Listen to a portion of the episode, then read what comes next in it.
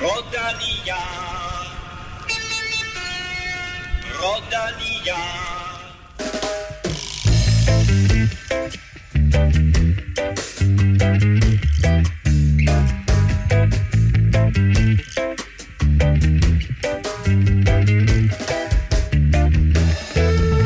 Corona har haft indvirkning på alles liv, og nu med et års forsinkelse skal de olympiske lege i Tokyo endelig afvikles. Men her dagen før legene officielt skydes i gang, er der, der stadig tvivl, om de kan gennemføres i deres helhed. Vi krydser fingre og håber, at det hele forløber som planlagt. Den første store begivenhed er lørdagens linjeløb for herrer. Vi kigger frem mod løbet og taler også om kvindernes linjeløb dagen efter. Og så kan du høre fra to af de helt store danske medaljehåb, Øh, det vil jeg mærke på bane, og det er i form af Frederik Rotenberg og Amalie Didriksen. Og dermed velkommen til mine to faste olympiske håb, Kim Plesner og Stefan Johus. Og Kim, selvom den her udsendelse, den, den, den her udsendelse, der har vi naturligvis fokus på OL, så har jeg sådan stadigvæk svært ved at tage armene ned øh, over Jonas Vingegaards anden plads. Det er svært stadigvæk ikke at være imponeret over ham jeg synes, det er både øh, svært ikke at være imponeret, og så, så synes jeg også, det er sådan en, der tager, der tager relativt lang tid, tid om at sådan sive ind, for mig i hvert fald. At det, det, jeg, jeg synes nærmest, jeg har det som om, øh, det der alle journalisterne altid spørger om, øh, er det gået op for dig nu, at du, har, at du er blevet nummer to? Det er i hvert fald ikke rigtig gået op for mig, synes jeg. Jeg, jeg synes også, der var sådan lidt for lidt øh, polemik omkring det, og sådan noget, i forhold til, hvor stort et resultat det egentlig var. Men, men som vi også talte om sidst, det er måske på grund af EM og OL og øh, hvad fanden ved jeg, oversvømmelser i Tyskland og øh, alle mulige andre ting, fordi altså, det, det, det var jo, jeg, jeg husker det bare som det var helt anderledes, både med Michael Rasmussen og Bjarne Ries, som er de seneste to gange, vi har haft, vi har haft nogen deroppe i, i klassementet, øh, men måske også fordi det var sådan en, hov, så var han der lige pludselig. Mm. Men jeg synes egentlig, det er en god pointe, det der, Kim, at, at, sådan at når om turen den sluttede altså i, i søndags, ikke? Vi har, vi har en mand, der, en mand, der blev nummer to, og, øh, og det er næsten, altså, det, der, der bliver ikke engang skrevet eller talt om det længere, nu er vi ligesom videre, og det, ja. det er lidt vildt, fordi det var en, en, en vanvittig flot præstation øh, af Jonas Vingegaard. Vi skal tale lidt mere om ham øh, i OL-sammenhæng lige om lidt. Øh, Stefan, du har talt med både Frederik og Amalie, vi skal høre interview med dem lidt senere også. Øh, var der noget, som du var overrasket over eller imponeret over, de fortalte dig? Øhm, ja, altså jeg tror det generelle var, at sådan, deres fokus bare var fuldstændig urokkeligt. Øhm, de ville øh, slet ikke snakke øh, om andet end det, ligesom deres første event, øh, de skulle køre. Ikke? Altså for Amalie, så var det, øh, så var det parløbet, og øh, da jeg spurgte lidt ind til, til Omnium, øh, så var det meget sådan, øh, det, det tager vi lige øh, til den tid. Altså, de, de ville ikke rigtig snakke om det, og Frederik øh, snakkede lidt med om, øh, om sådan fremtidige landeveje og, og, og, og sådan hvad måske de senere heats og sådan noget, men, øh, men han vil ikke rigtig forholde sig til det, og det siger bare noget om, om det fokus, de har lige nu. Altså de er virkelig uh, tuned ind til, øh, til hvad der skal ske, til at ske. Vi glæder os til at høre øh, dine interviews øh, med de her to danske OL-deltagere.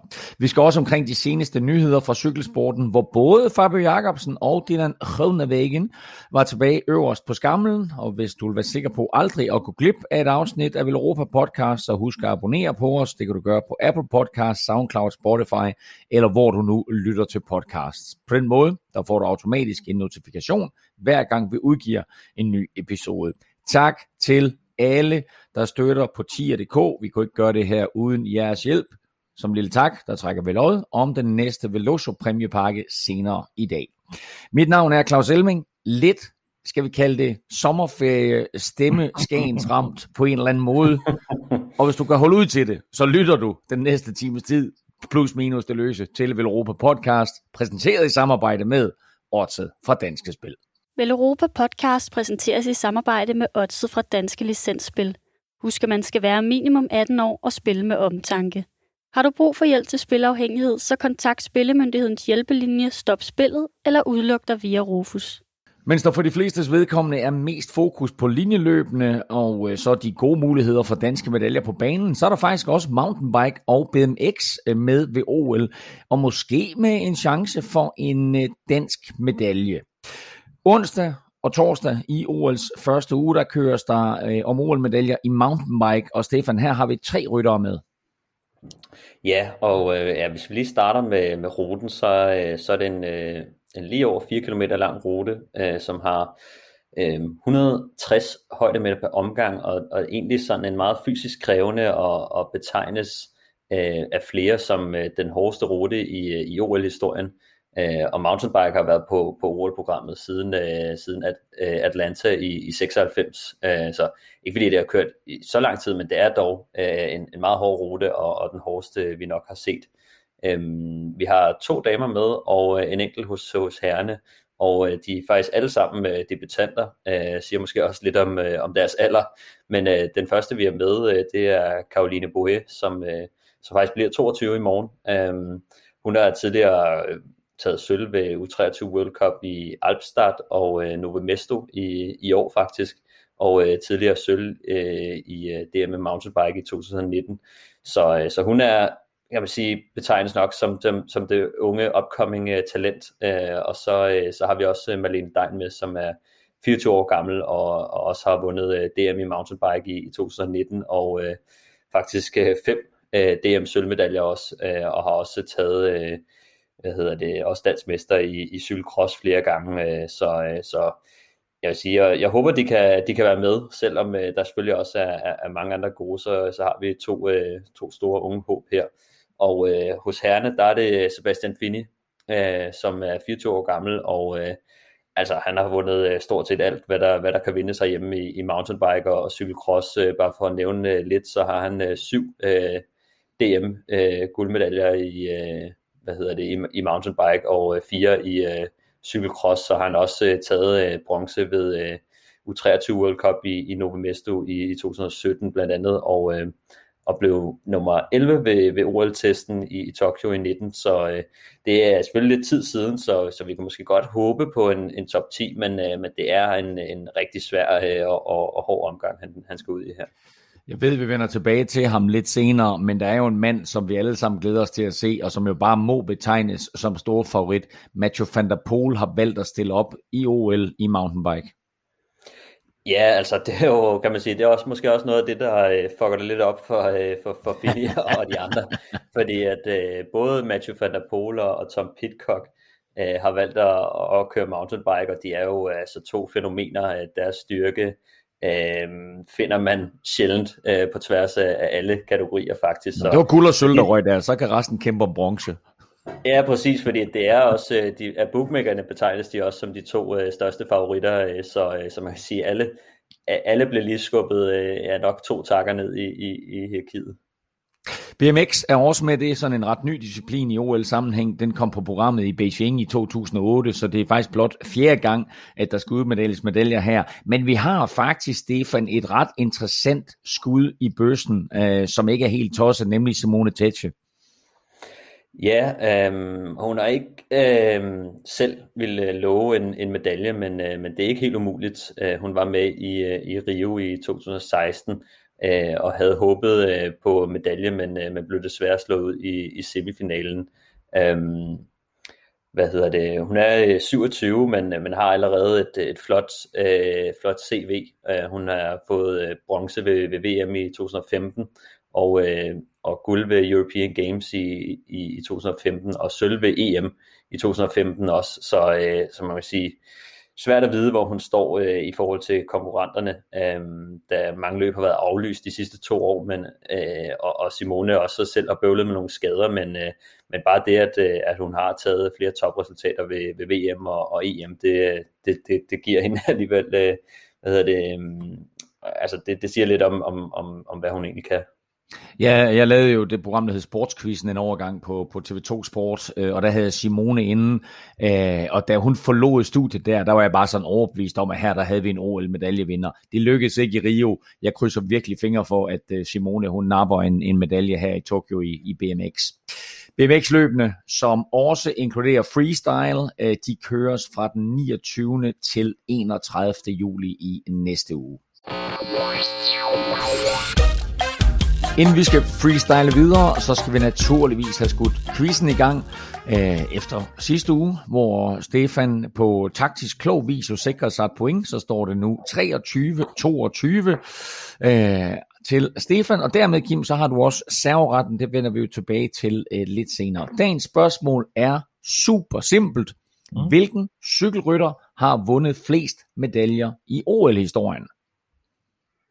Uh. Så hvilken cykelrytter har vundet flest medaljer i OL-historien? Og ikke, ikke altså, ikke dansk? Ikke dansk. Alle rytter. Hvem har, hvem har vundet flest medaljer? Ikke danske rytter. Alle rytter. For alle nationer. Oh. I hele verden. Hele universet. Ja, okay. Godt. er det, ja, okay. Jamen, du, du kan ikke have spørgsmål. Altså, hvad, hvad, hvad vil du spørge om? Der kan da ikke være noget opklarende. Det er det. Uh, nej, det kan der nok ikke så. uh... Fedt. Jamen, så har jeg kun én ting til jer to, og til dig, der sidder og lytter med. Lad nu være med at google.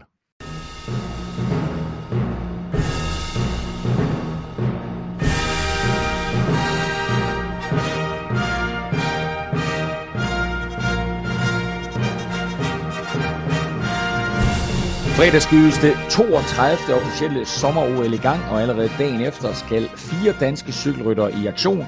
Jakob Fuglsang er kaptajn i linjeløbet, og omkring sig der har han en trio bestående af Kasper Askren, Michael Valgren og Christoffer Juel Jensen. Stefan, først og fremmest, hvordan ser ruten ud?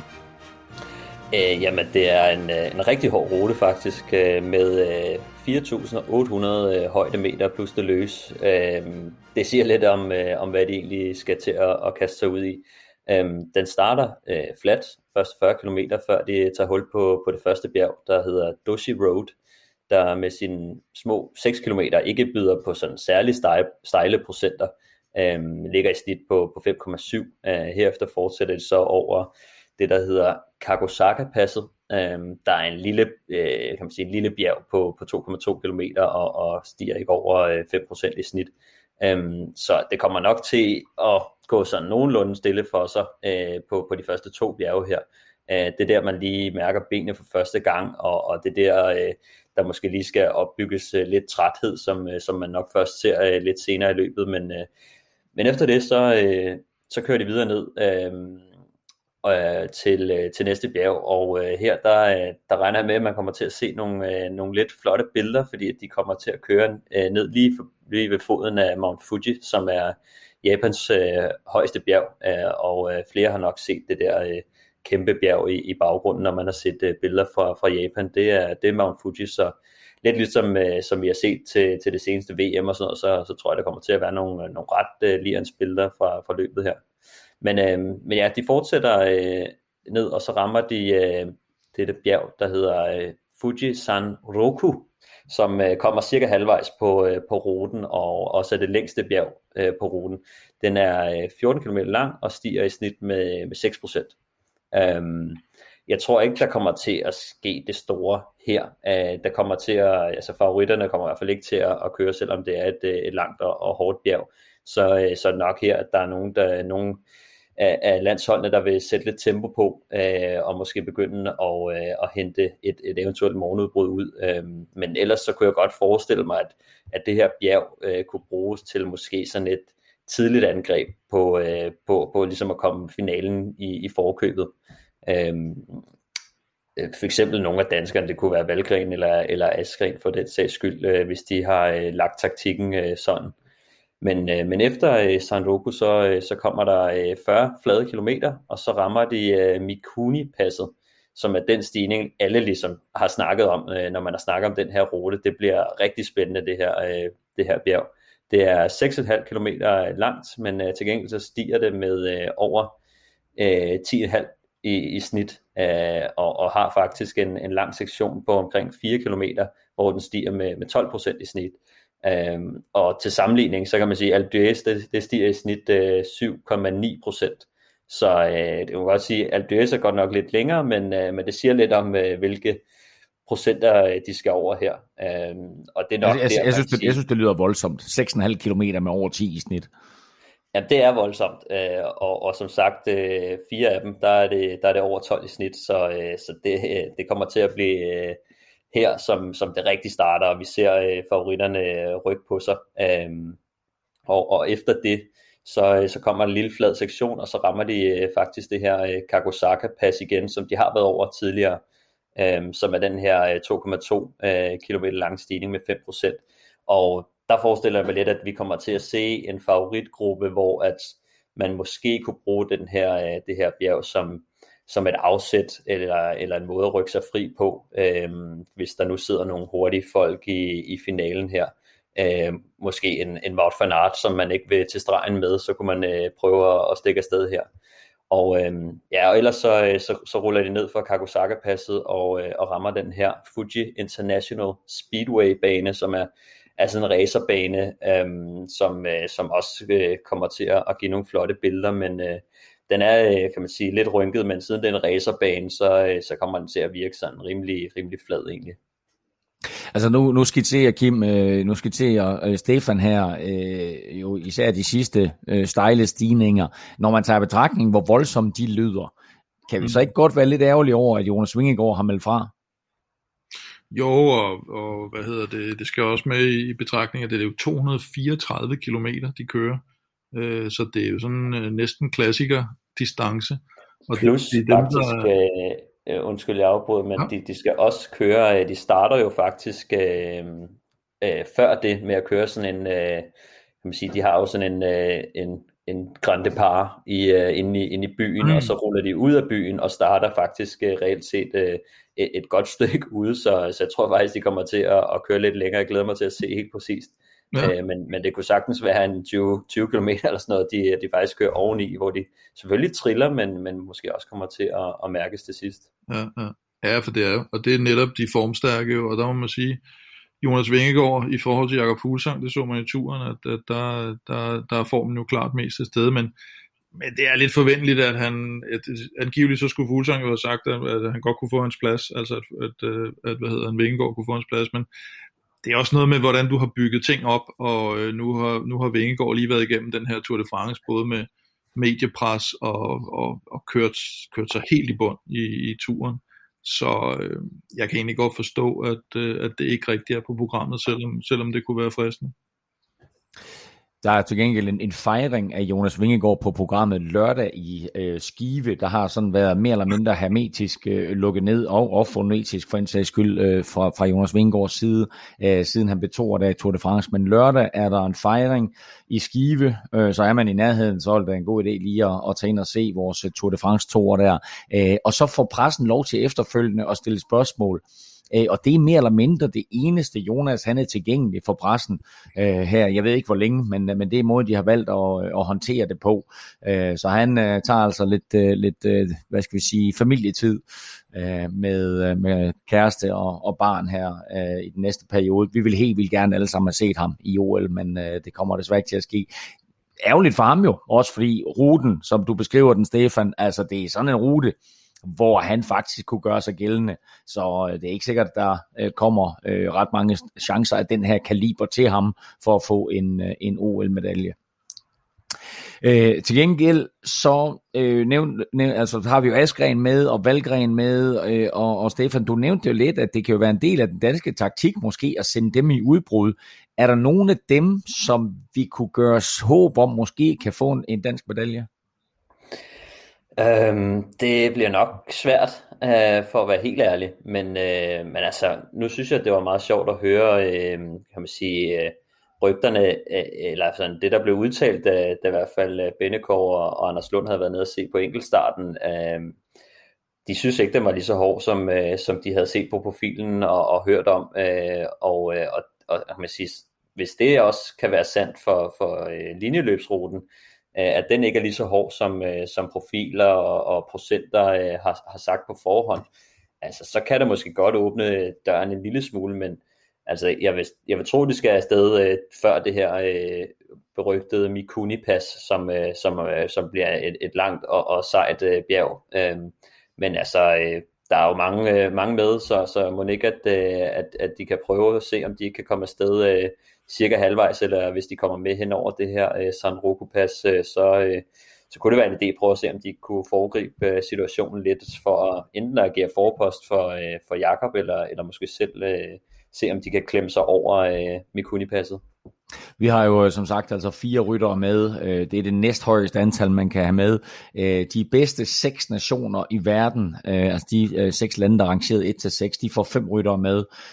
De nationer, der er rangeret 7-13, de får fire ryttere med, og det er altså der, Danmark befinder sig, så derfor så har vi altså fire ryttere med. Hvis man husker tilbage på Rio, så havde vi jo faktisk kun tre ryttere med. Så vi har altså en, en, en ekstra rytter med her øh, til at, at hjælpe Fuglesang, eller hvad taktikken nu bliver. Hvem er sådan de største største favoritter, hvis vi ser det overordnede felt? Ja, man kan sige nu, nu taler du lidt om, om holdene og hvor mange rytter de har med, og hvis man ser på de, de store hold, eller de store favorithold, så har vi jo, øh, så har vi jo Slovenien med, med Pogacar og Roglic selvfølgelig. Øh, nu, nu er det ikke helt sikkert, hvordan Roglic er, er kommet ud af turen, men vi så i hvert fald, hvordan Pogacar kom ud af turen, og det, det var relativt flyvende. Øh, der er altså altid den med, at øh, der også lige kan være nogle festligheder øh, der også kan spille ind. Men i det, han tog direkte over til, til Tokyo, så, så tvivler jeg på, at det har været, det har været så meget. Øh, så de skal jo helt klart øh, slås. Øh, og, og Holland, de har et øh, ret godt hold med min øh, favorit Bauke som kaptajn faktisk. Øh, hmm. Og med, med Dumoulin, Keltermann og, og en, en gut som Dylan van Barle til at hjælpe ham. Dumoulin satte sig på enkeltstarten, så derfor så er det, så er det Bauke, man kører for. En Keltermann, der kommer ud med en, med en frisk femteplads for turen. Øh, og så har du selvfølgelig Belgien øh, med Wout van Aert, med Evenepoel, øh, den forsvarende OL-mester Van Avermaet, og så øh, Mauri van Zevenand og, og Thies Pinot. Som det, det er lidt interessant, fordi øh, altså jeg har set Van, Van Aert udtale, at han vil gerne have en medalje både i landevejsløbet, altså linjeløbet, og mm. i enkeltstarten. Samtidig har jeg set belgiske medier skrive, at, de, at, Belgien, at det belgiske hold de kører for Remco. Ja, altså Remco var ude og sige, at Fanart ikke behøvede at frygte, fordi det, der har været snak om netop, at den for hård til Fanart øh, ruten, og der, der sagde Remco nemlig, at Fanart øh, behøver ikke at frygte den her rute. Den, den, den, er ikke, den er ikke for hård til ham, men, men det er jo sådan lidt, det, det ser man jo på dagen, ikke? fordi en ting er jo selvfølgelig at, at køre recon, eller øh, der ligger også en masse videoer rundt på, øh, på YouTube, hvor du kan se alle mulige køre op af alle de her stigninger, og og så, så får alle mulige en fornemmelse af, af ruten, og, og, men når dagen så kommer, og der bliver kørt løb på ruten, så er det som regel noget helt andet, fordi så er det sådan lidt, hvordan udvikler løbet sig, hvornår bliver der kørt hårdt og så videre, og det, det har jo utrolig meget at sige, om øh, hvis de, de helt små bjergrytter, de lige pludselig sætter vanvittigt meget tempo på, på, på, øh, på den hårde stigning, så kan det godt være, at, at nogle af de tunge drenge alligevel får problemer. Og, og hvis det modsatte sker, så er det klart, så, øh, så, så er lige pludselig nogle andre rytter i spil. Øhm, øhm, Stefan, jamen, lige med en kort kommentar.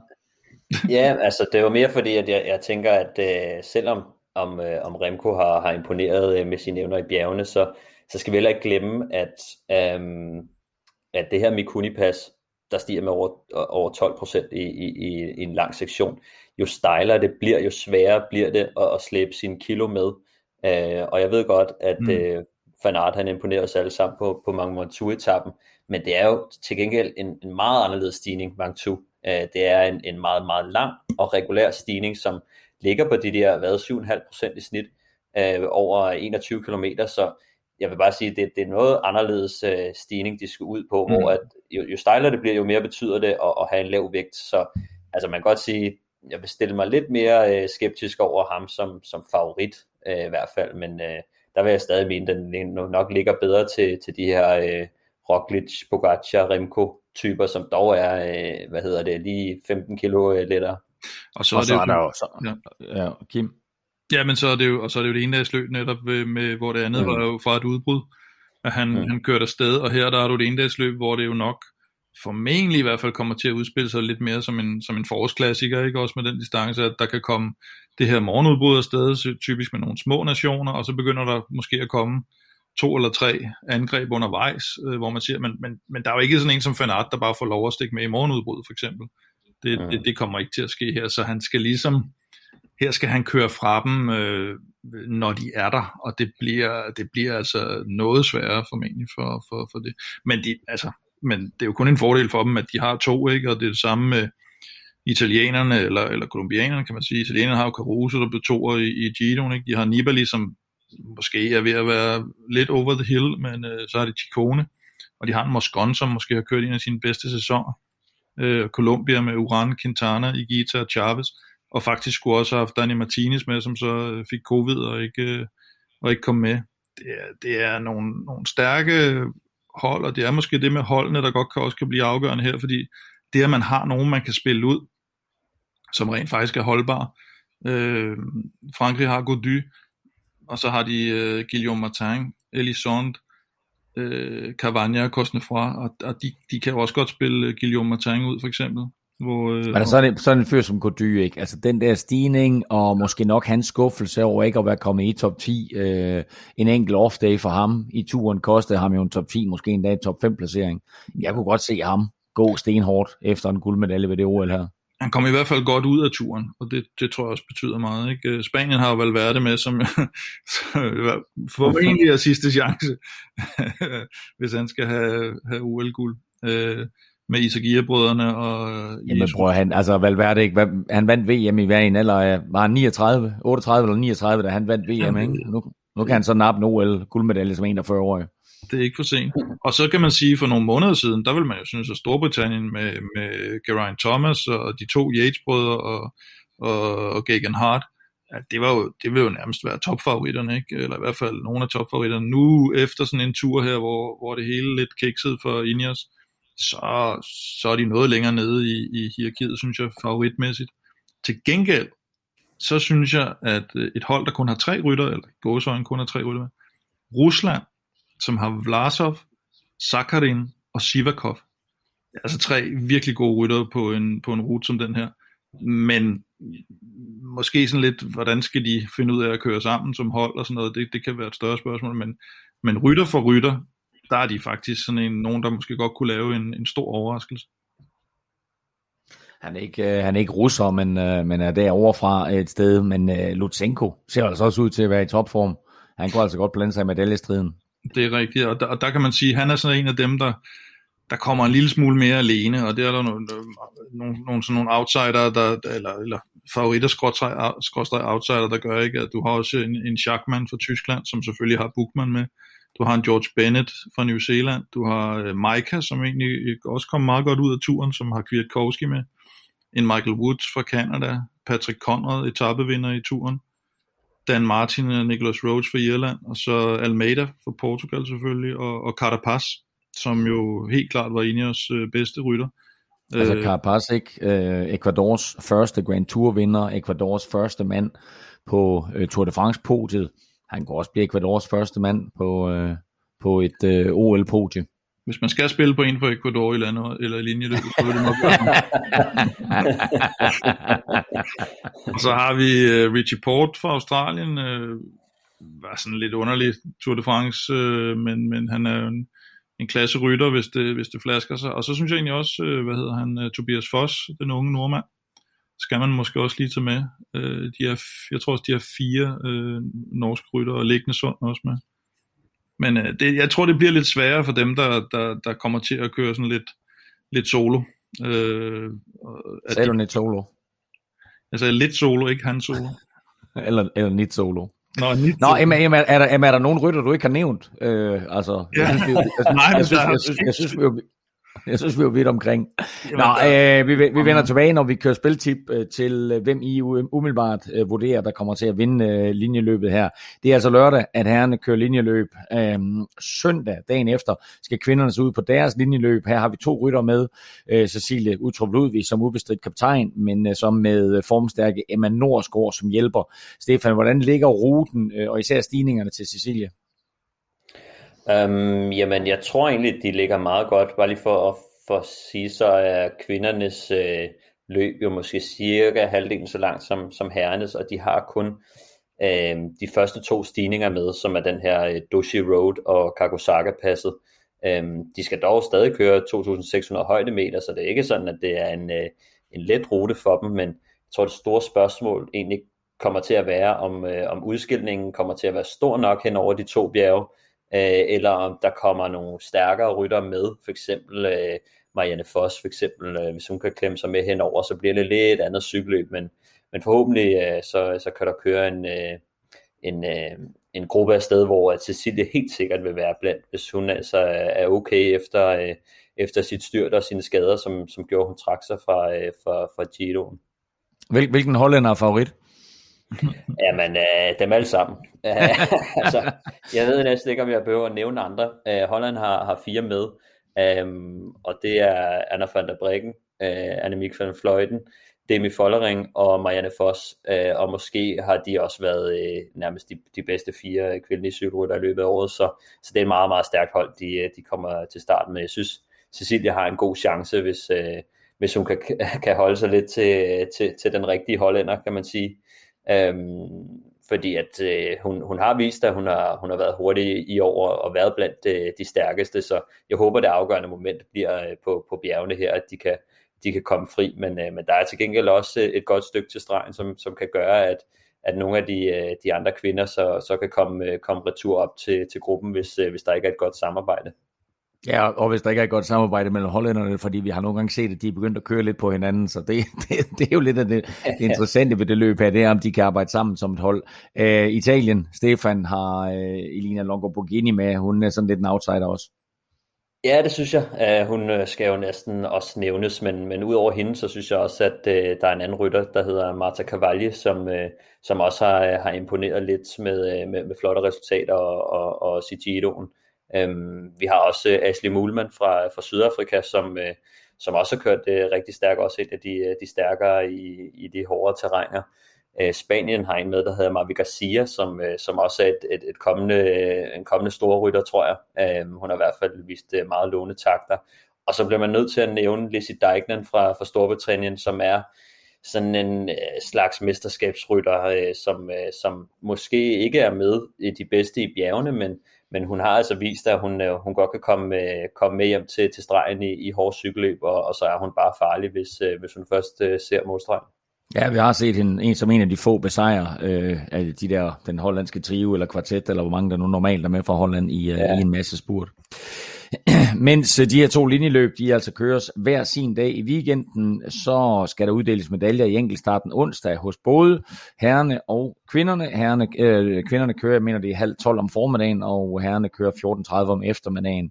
Øh, men altså, der har vi vel, Stefan øh, eller Kim, et, et, et rigtig godt håb om en dansk medalje. Ja, både og vil jeg sige. Øh, Askren viste øh, på den afsluttende enkeltstart i, i turen, hvor han bliver toer, at, at formen helt klart er til stede. Øh, det er en rute, der måske passer ham en lille bitte smule bedre end den over til, til OL. Øh, bliver kun slået af Fanart.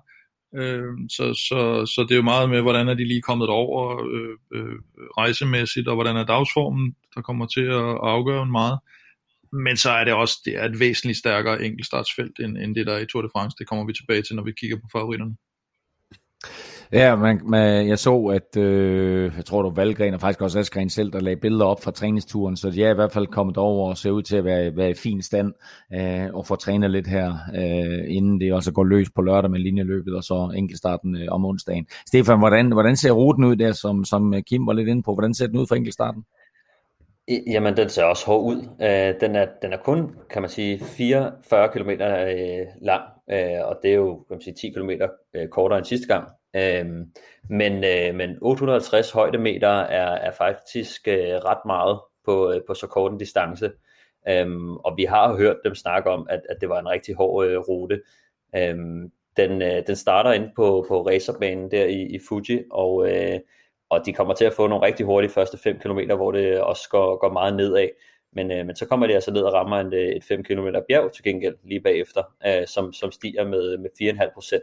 Det er nok en, øh, et bjerg, hvor at man godt kan blive siddende i bøjlen. Øh, det bliver i hvert fald, øh, altså det, det tror jeg i hvert fald, øh, ja, stort set alle kommer til at gøre, for, for her er det kun specialister, der, der kører. Øh, men, øh, men, men efter det her bjerg, så, øh, så, så vender de faktisk om og, og kører tilbage til, til racerbanen, hvor de, øh, hvor de rammer en, en kort bakke, der også ligger på de her 4,5%, og så kommer der lidt, lidt rullende terræn ind, på, øh, ind, ind omkring racerbanen, og, øh, og så kører de faktisk øh, en runde mere.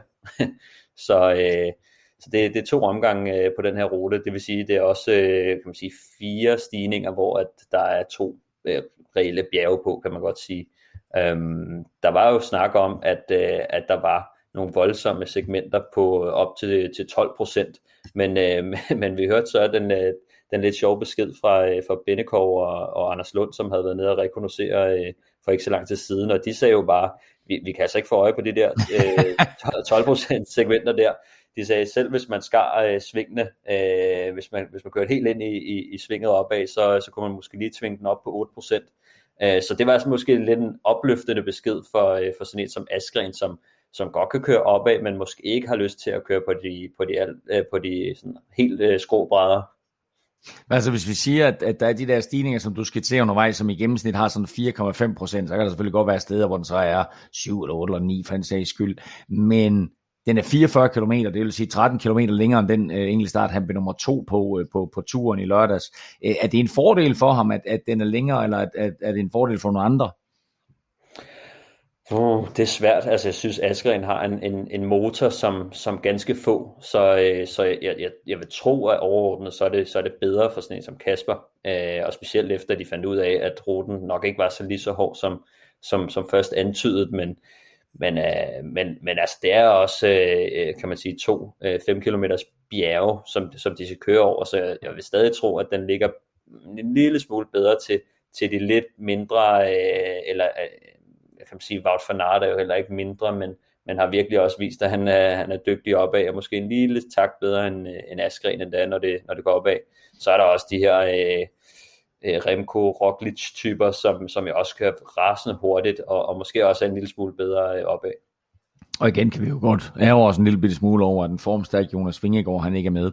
Øh, til gengæld, Kim, så læner Stefan og jeg os tilbage nu, og så kan du bare læse højt, hvem der er med, øh, når jeg stiller dig spørgsmålet, hvem er de største favoritter? du bare læse startlisten. Ja, bare, læse, bare læse startlisten. Ej, jeg synes, man kan... Her, her er det lidt nemmere at, at, at finde en, en, en håndfuld, en god håndfuld favoritter.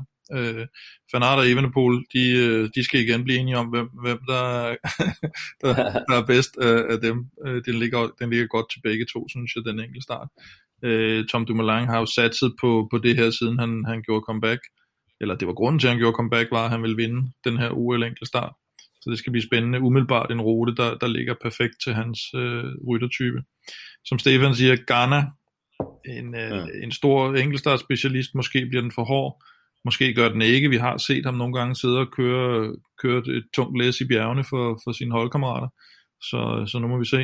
Øh, Rowan Dennis burde også kunne, øh, kunne, kunne øh, fyre en god enkeltstart af. Han har set lidt, øh, lidt sløj ud for øh, Ineos i år, men, men måske er meget det, har meget det at gøre med, at han er på vej væk. Vi så det sidste gang, hvor han ikke gad at køre på Bahrain Merida. Der, der kunne han også godt finde ud af at køre på, på landsholdet. Så øh, lad os se, om det er ligesom her. Øh, Remy Cavagna fra Frankrig burde egentlig også kunne, kunne køre i nogenlunde kuperet terræn. De har, jo, de har jo sådan nogle ret hurtige tog der i, øh, i Japan. Øh, så ja, det er rigtigt, må ikke, må ikke det der TGV-tog der, det passer godt ind i de ja, den der japanske togterminologi. Shinkansen, eller hvad fanden der den hedder derovre. Øhm, Roglic har vi nævnt. Spørgsmålet er igen, hvordan er han øh, kommet sig over sin, øh, sin styrt i turen. Hvis, hvis han er kommet sig, og hvis han er motiveret, hvilket han formentlig er, så er det en perfekt rute til ham også. Øh, Stefan Kyng, den bliver måske også lidt for hård, og, og Askren, han ligger sådan lidt i, imellem de her også, ikke? og øh, bliver den lidt for hård for ham, eller, eller er han i så god form, at, øh, at han rammer den alligevel. Det, det, det bliver spændende at se. Og hvis vi skal sige nogle outsiders, så sådan noget Patrick Bevin, Lutsenko igen, Almeida specielt for Portugal, men også Oliveira. Og igen for nogle år, eller for nogle år siden, skulle jeg til at sige, det er nok også rigtigt.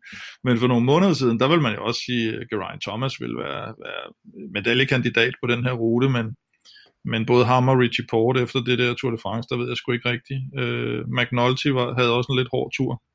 Og så er der til gengæld Uran, som jo på den her, øh, var det Schweiz rundt, mm der kører øh, fuldstændig formidabelt og vinder helt suverænt på den kuperede enkeltstad, eller meget kuperet, hvor de ligesom skulle op og ned af et bjerg. Men øh, ham tror jeg ikke, man skal helt udelukke. Jamen, øh, det er, altså, det, jeg, jeg glæder mig faktisk rigtig meget til den her enkelte start her, øh, især fordi jeg på en eller anden måde bare har store forventninger til, øh, til, til Kasper Askren. Øh, lidt interessant, så mener jeg faktisk, Stefan, det interview, vi skal høre lidt senere med Frederik Rothberg, han sagde, at Filippo Garner kører for øh, Italien, øh, altså på bane. Øh, og der er det jo sådan, at de her ryttere, som stiller op i enkeltstarten, at de, man kan ikke blive udtaget udelukkende til enkeltstarten. Man skal udtages til en anden disciplin, og så køre enkeltstart samtidig. Men der er der altså lige meget, om man bliver udtaget til landevejsmandskabet, som vi for eksempel har Kasper Askren, der er udtaget for Danmark til at køre linjeløb, og så køre enkeltstart. Og så Philip Oganer, der er udtaget til at køre øh, baneløb. Øh, og så samtidig skal køre øh, enkeltstart der, så, så rigtig spændende at, at følge Filippo Pugana også både indendørs og udendørs. Kvinderne kører den halve distance, øh, det er altså også onsdag, øh, og Stefan, jeg antager, at det er fordi de så kun kører en omgang, men øh, vi skal vel næppe gøre os håb om medaljer her. Nej, jeg, jeg tror, det bliver en lille smule øh, svært for, for Emma Norsgaard, som øh, selvfølgelig er mega stærk og, og, og har sin bedste sæson nogensinde, så jeg tror godt, vi kan forvente et, et, et godt resultat fra hende. Øh, en top 10 måske, øh, tæt på top 5, men, men der er bare nogle, øh, nogle, nogle andre med, som måske er en lille tak bedre. Øh, Chloe Dygert fra, fra USA, som, som nok er den største favorit øh, lige nu, øh, som var hende her, der, øh, der har vundet VM før og øh, var tæt på at gøre det sidst, øh, hvor hun dog øh, røg ud i, i autoværnet og fik en, en dyb flænge i, i benet. Øhm, og så er der selvfølgelig Anna van der Bricken og, og Annemiek van Fløjten, som, som også bare er øh, to øh, monstre i, i den her disciplin. Sådan, det var altså lige øh, gennemgangen af øh, linjeløb og øh, enkeltstarterne, som altså kører som sagt lørdag, søndag og onsdag. Øh, de sidste fem år, der har Greg van Avermaet jo kørt rundt med en guldhjelm. Så det, var sådan, det er sådan været hans eget lille signal til hele verden om, at han er den olympiske mester. Øh, hvordan den kommende olympiske mester, han har tænkt sig at fejre sig selv, det må tiden vise. Men øh, hvis du derude øh, gerne kunne tænke dig at køre i noget lidt anderledes og lækker tøj, altså så har vi ikke en guldhjelm til dig, men du har chancen for at øh, vinde noget virkelig, virkelig lækkert øh, cykeltøj. Øh, vel at mærke, hvis du støtter Vel Europa Podcast på 10.dk. Fordi øh, hver uge her under turen og også under OL, der kan du nemlig vinde lækker tøj fra Velocio i vores store sommerkonkurrence. Og det øh, kan du altså, hvis du er blandt de her 800 støtter på tier.dk. Tusind tak til alle jer, der støtter. Farvel til et par stykker, men også velkommen til et par nye. Så der er status quo lige omkring de der 800 i øjeblikket, men øh, velkommen til alle, og tusind tak til alle, der støtter. Husk, at beløbet er valgfrit, og du donerer først, når vi udgiver en ny podcast. Og når du så donerer, så deltager du altså automatisk i lodtrækningen om tøj fra Velocio, og naturligvis også en øh, Veloropo, øh, vil, jeg gjorde det igen, Veloropo, Veloropa, Veloropa Cup. Øh, Kim, hvad har Velocio smidt i puljen i dag? Jamen, øh, vi skal tilbage til en klassiker, øh, Concept Bib Short og Concept Jersey, øh, som har en, øh, en værdi over 3.000 kroner, og nu har jeg jo selv øh, været en, en uge afsted med, med Velocio Bib Shorts, og øh, I havde altså ret, det er, det er fandme nogle gode øh, bips. Øh, puden der, den er helt, helt fantastisk. Ikke? Jeg har kørt øh, hver dag i en uge her, og jeg kan stadigvæk mærke mit underliv. jeg synes, det er lidt, lidt for meget information. Ja, det er det. Det er det også. Ja, ja, ja. Men, men, men du har ret. Øh, øh, Bibs er virkelig lækre, og, og øh, trøjerne øh, synes jeg også er super lækre, og lidt, lidt funky, lidt lækker stil, så man ser godt ud på cyklen der. Øhm, du finder link både på velropa.dk og på tier.dk, øh, og må jeg anbefale, at du melder dig til nu, fordi konkurrencen her, den slutter altså umiddelbart efter OL, så der er kun et par skud tilbage i børsen. Øh, Stefan, vi skal have fundet en vinder af dagens Velropa Cup og det her flotte sæt fra Velocio. Øh, ja, nej, det skal vi faktisk øh, desværre ikke, fordi øh, vi løber tør for kopper. Nej, for pokker. Jamen, så, jamen, så bestiller jeg nogle nye. Ja, øh, men øh, men vi har dem ikke lige nu, men øh, vi skal selvfølgelig have øh, Velocio-præmien øh, i søen. Og øh, vinderen af denne præmie, det er Andreas øh, Ort Jensen. Sådan. Eller noget af den ting. Øh, Jamen, ja. øh, mega fedt, Andreas. Øh, tillykke med dit nye cykelsæt. Øh, tusind tak, fordi du støtter.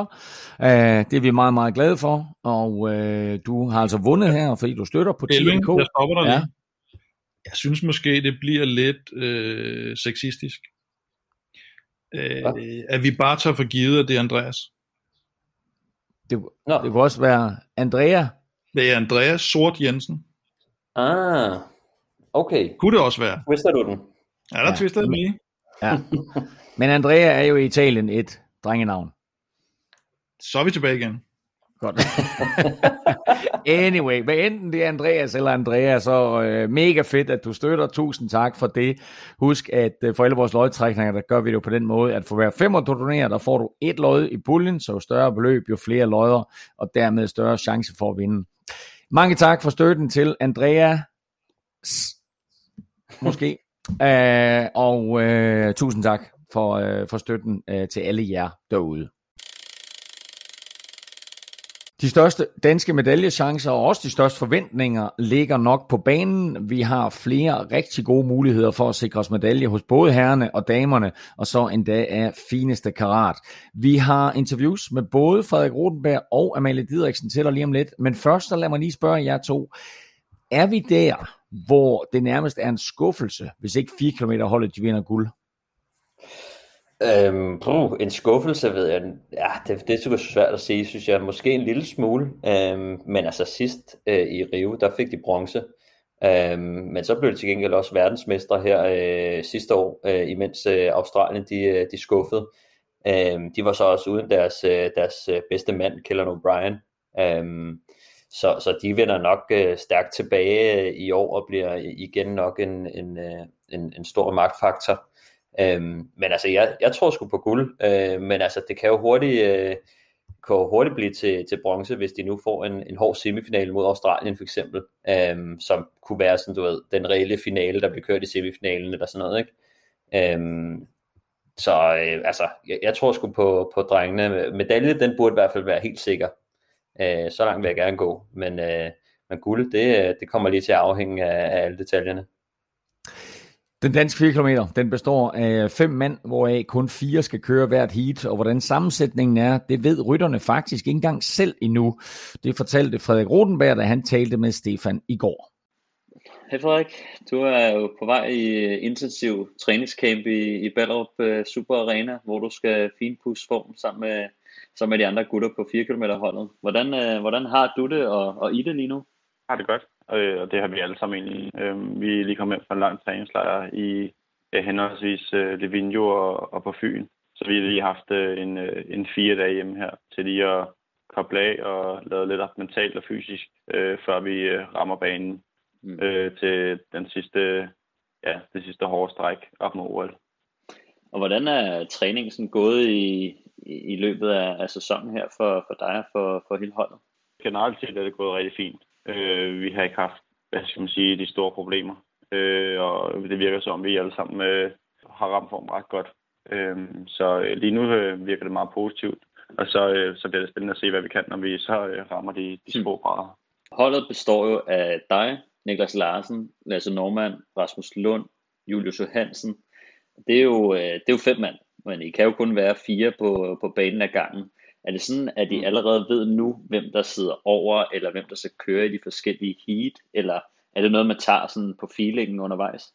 Vi har sådan en, øh, hvad skal man sige, en, en tommelfingerregel, som hedder, at øh, ja, altid, at det er de fire bedste, der kører. Øhm, så lige nu, der, der ved vi egentlig ikke, hvem der er, der kører. Så vi er fem mand, der kæmper om øh, fire pladser, og det, de fire pladser bliver så sat dagen før, eller ja, noget af den stil, før vi øh, tager ned til Tokyo. Når vi rammer Tokyo, så ved vi ligesom, hvem der kører i hvert fald et indledende runde. Men, øh, men vi, vi ved ikke, om vi skifter ud undervejs, eller hvordan omledes. Det kommer lidt an på, hvor, hvor, hvor tæt vi er rent fysisk også.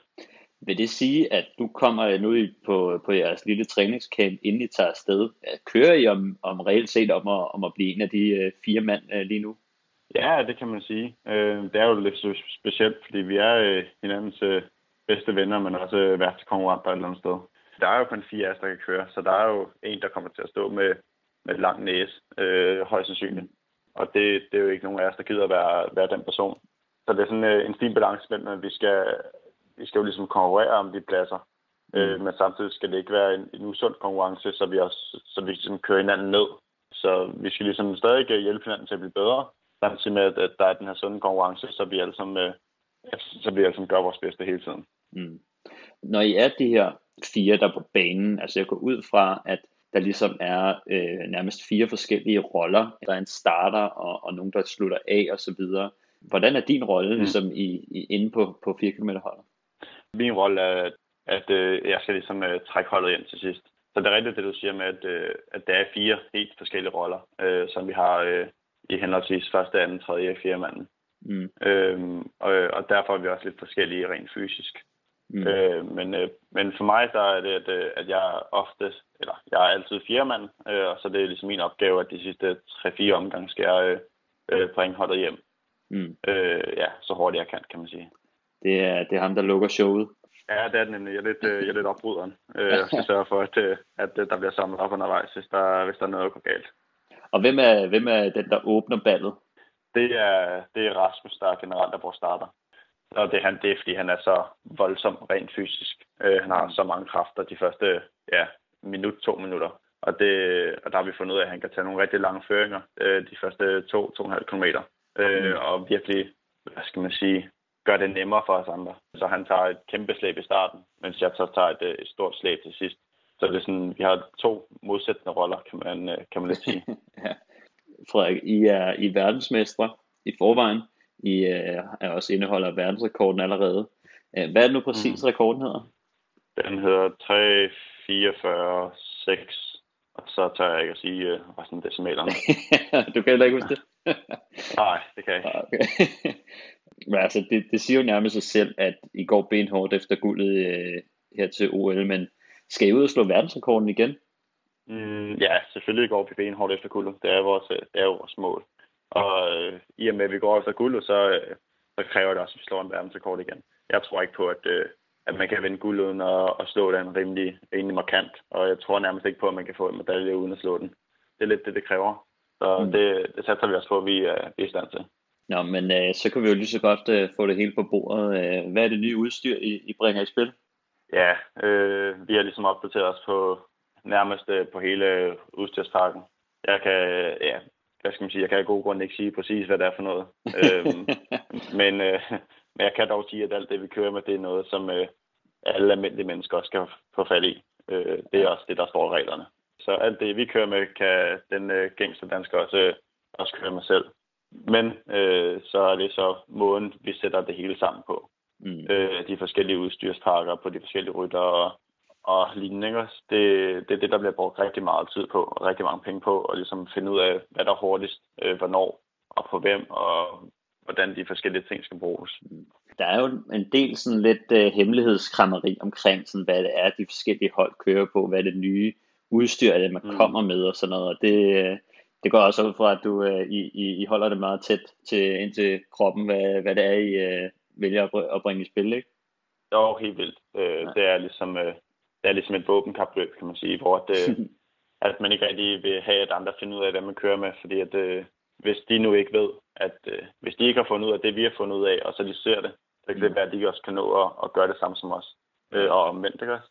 Så det er noget, man, øh, man holder tæt til, til kroppen, og, og så tror man øh, på, at det, man har, det er det bedste. Øh, og det er også øh, rimelig optimistisk omkring, at, øh, at vores udstyrspark i hvert fald ikke halter bagefter. Mm når I øh, tester øh, aerodynamik inde på banen, øh, har I noget forskelligt på, eller måler man mere sådan, hvordan I er som gruppe aerodynamisk? Både og, kan man sige. Øh, vi måler individuelt, så vi har alle sammen individuel øh, aerofit, kan man sige. Og så også, øh, måler vi også lidt øh, ja, som, øh, som hold, men øh, det der med at måle som hold, det er ikke rigtig noget, der, der er så meget hent i, føler vi. Øh, det gør ikke den store forskel, øh, hvordan vi, vi sidder i holdet der er ikke så stor forskel på, om jeg sidder bag Julius, eller om jeg sidder bag Lasse. Selvom de er rimelig, sådan der er ret stor forskel i højden, så der, er ikke, mm. så der er egentlig ikke så mange, øh, meget forskel i rent vatmæssigt. I hvert fald ikke nok til, at det er noget, som øh, at vi tager med ind i uh, tankegang om, hvordan vi sætter holdet op. Når jeg så skal, skal på banen og, og gå efter verdensrekorden, så er der jo nogle, der er også nogle andre, der skal, der skal køre mod. Hvem, hvem er det, I ser som, som de største konkurrenter lige nu? Øh, lige umiddelbart så dem, vi, ja, hvad skal man sige, tror kommer med det, det mest voldsomme spring og kommer til at køre hurtigst, det tror vi er, det tror vi er Australien. De var ret meget bagud til, til VM sidste gang, men der manglede de også deres stærkeste mand, og det, og det virker som, de havde hvilet ret meget på, på laverbærene. Dem er vi ret, øh, ja, dem har vi ret meget respekt for. Og så ud over dem, så også Italien, som øh, kørte sindssygt hurtigt til VM, og har en, øh, en rytter som øh, Filippo Garner, som var helt, helt vildt. Så det er sådan de to, vi måske ser som de, den, som kommer til at køre hurtigst, og så derudover er der også øh, New Zealand, som man også, øh, som løber to år til VM, øh, som vi også er ret sikre på kommer til at komme med noget ret, øh, ret voldsomt. Men man kan godt frygte lidt sådan nogen som, øh, som eller ham så Philip Bugander der, i forhold til hvor, hvor, hvor stærkt han har, han har vist på landevejen, men øh, man kan måske godt stille spørgsmålstegn til, hvor meget han så også øh, kan få overført til, til banen, ikke? Jo, det er jo lidt det. Øhm, han, øh, han har vist, øh, og det gjorde han også til VM, at han er en af de aller, aller stærkeste øh, holdløbsspillere i verden. Det virker som, at når han er god på landevejen, så plejer han også at være god på, god på banen. Så det, det er selvfølgelig ikke så sjovt, når han så gør det så godt på landevejen. men øh, men øh, der, der er også mere end øh, en mand på et hold. Øh, og øh, ja, det er, ikke, det er ikke noget, der skræmmer os, eller som vi er nervøse for, at vi ikke kan hamle op med. Um, hvis du skal give et uh, kvalificeret bud på, hvor, hvor meget verdensrekorden, som I har, kan slås med til OL, hvad, skulle, hvad tænker du så? Er det et halvt sekund, eller helt sekund, eller er det kvart sekund? Det er meget svært at sige. Der er mange øh, faktorer, som spiller ind øh, i ja, conditions og hvor hurtig banen den nu engang er. Men det er umiddelbart, så, øh, så kunne jeg forestille mig, at den måske omkring to sekunder. Øh, to sekunder? Ja, det kan jeg godt. Øh, det, altså, den kommer til at hedde omkring 3.42. Jeg håber selvfølgelig det også, der kommer til at gøre det. øh, men, men ellers så tror jeg, hvis der bliver lavet et optimalt holdløb for, hvad end det bedste hold nu engang er, så tror jeg, at det, at godt at det kan ende omkring øh, 3.42. Øh, men med det sagt, så bliver det også progressivt sværere og sværere at, at gøre en verdensrekord hurtigere. øh, fordi man kommer til at køre hurtigere og hurtigere. Mm. Øh, så det kan også være, at det taler helt forkert. Øh, det, det aner jeg ikke, men øh, det, det, det, det, det er skudtogen.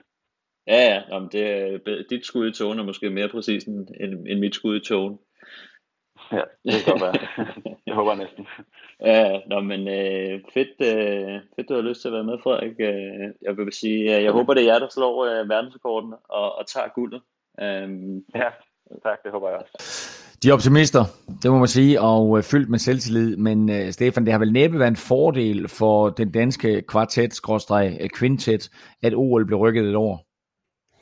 Øh, nej, altså jeg tror godt, de kunne have tænkt sig, efter de blev verdensmester også, at, øh, at, at, at tage de andre på sengen. Øh, fordi at Australien skuffede, Storbritannien skuffede, øh, og, øh, og New Zealand også. Altså det, eller New Zealand overraskede faktisk, men, men, øh, men altså det var et godt tidspunkt for dem, fordi de andre måske ikke lige var på deres øh, topniveau.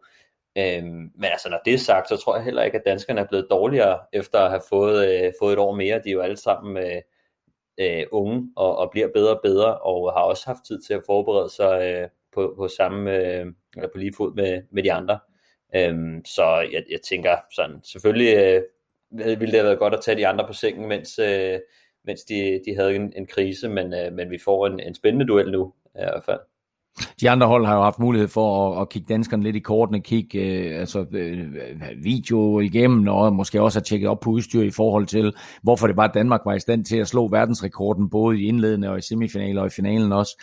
Øh, og som Rodenberg siger her også jo, altså øh, de håber der på at kunne slå den igen, men øh, det gør de andre nationer selvfølgelig også. Inden vi hørte interviewet, Stefan, der nævnte du lige, at du kunne godt se Danmark få en medalje, eller nærmest ikke undgå at få en medalje. Hvem er de andre topnationer, øh, som vi skal være bange for?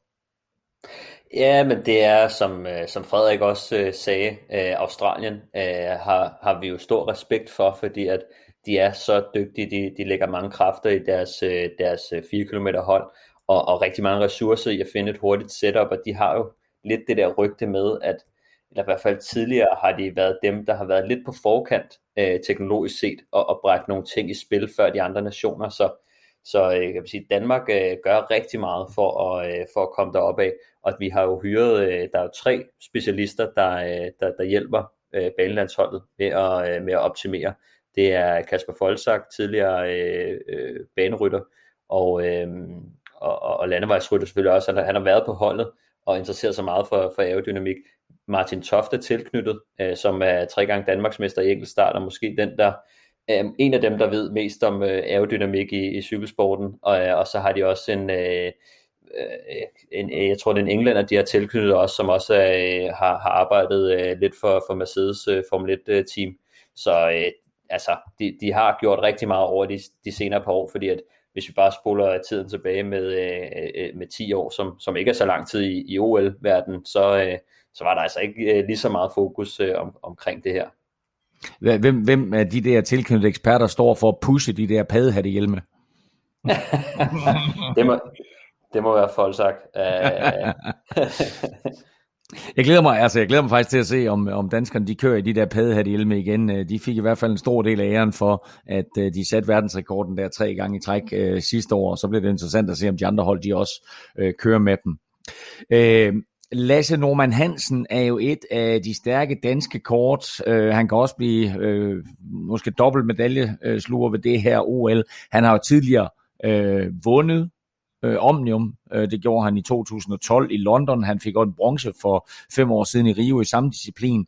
Uh, nu her, der har vi vel en forventning om, at han i hvert fald får en medalje i øh, holdløbet, altså parløbet, øh, sammen med Michael Mørkøv, øh, men måske endda også af flotteste karat.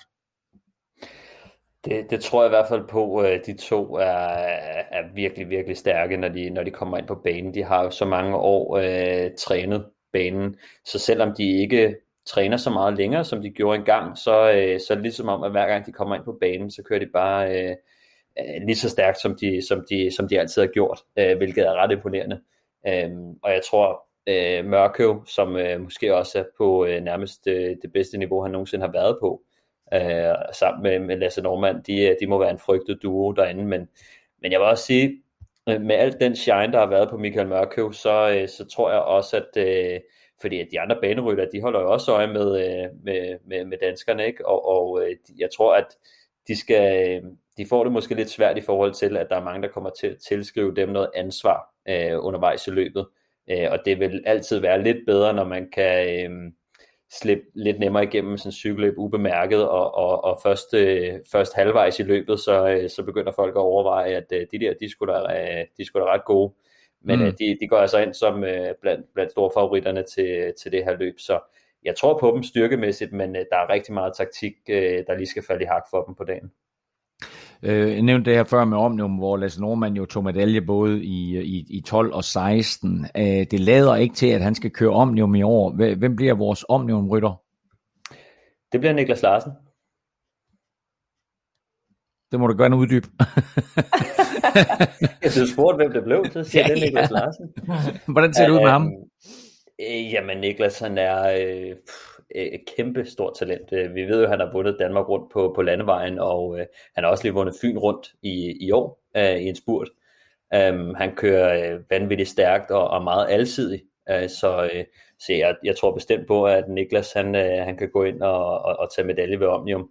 Øh, han har alle kvaliteterne, øh, og han har vist, i hvert fald på landevejen, at, øh, at han har form på, så, øh, så jeg glæder mig til at se, hvordan han, øh, han har det. Jeg ved, det har været et stort mål for ham at, at køre Omnium, Øh, og, og heldigvis så, øh, så har han, øh, kan man sige, eller jeg havde håbet på, at han ville, han ville få pladsen. Det er ikke fordi, jeg ikke under det for, for Normand, men, øh, men jeg tror på, at øh, Niklas Larsen han har, han har rigtig store chancer i år.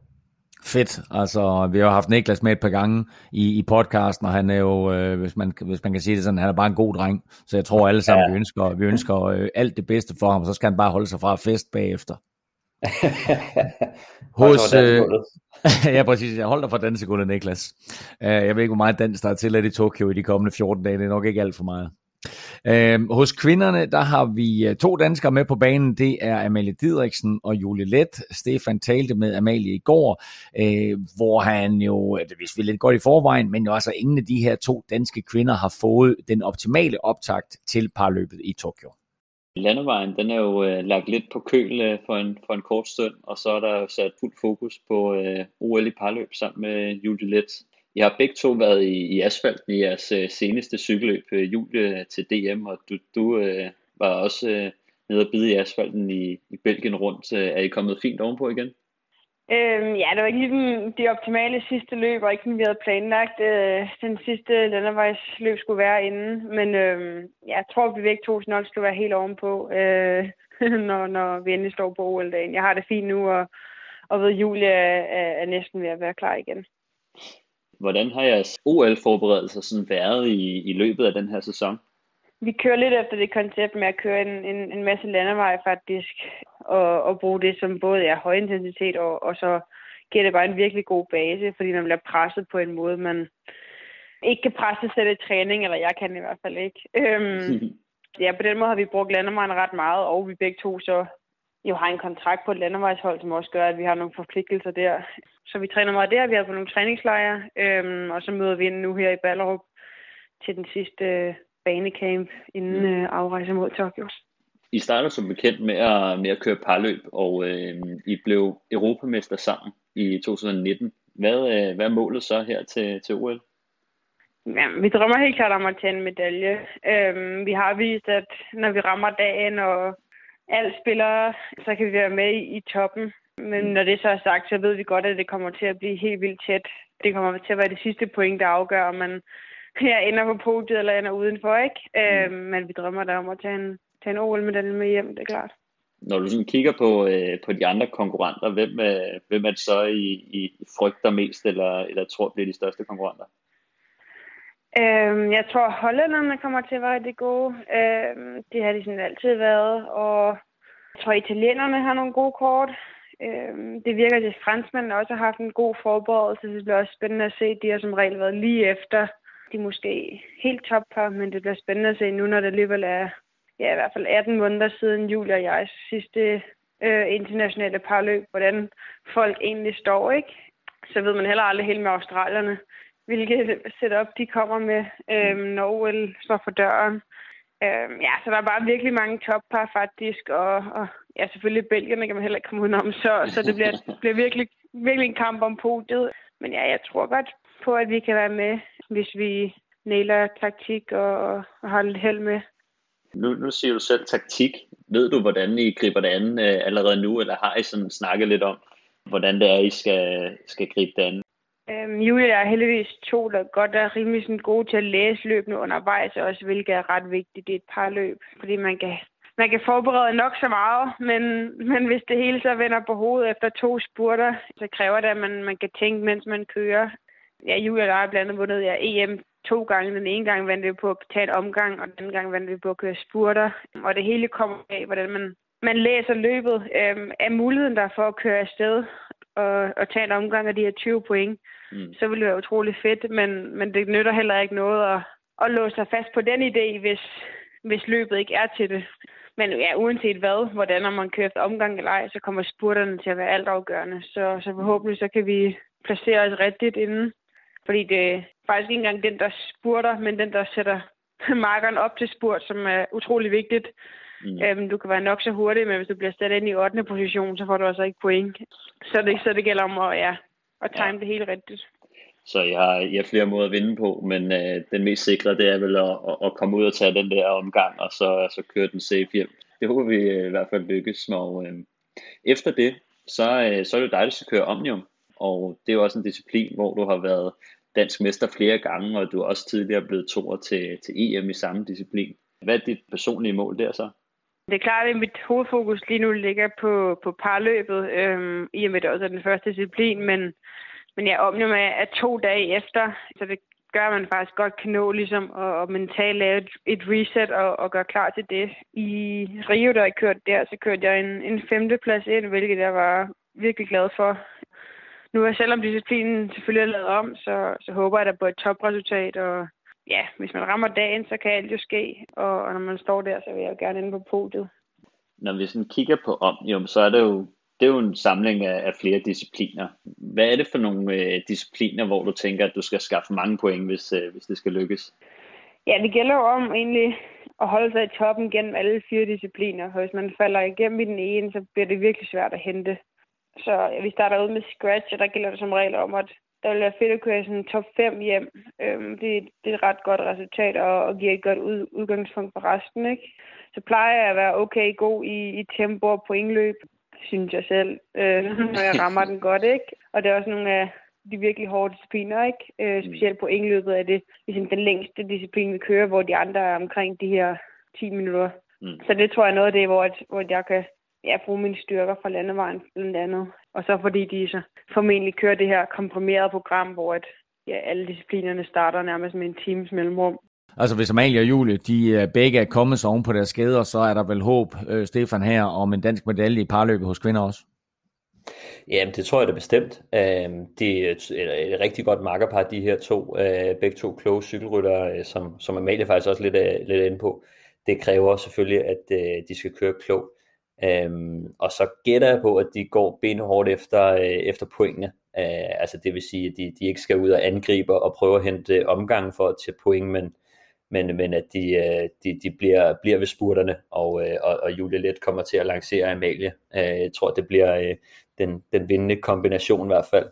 Øh, men, øh, men, men der er så mange ting, der skal falde i hak, øh, og det er derfor, jeg tror også, at Amalie måske sådan tøver en lille smule, når, når de skal komme med et bud på det, fordi det kan lynhurtigt øh, vende, vende op og ned i, i sådan et par løb.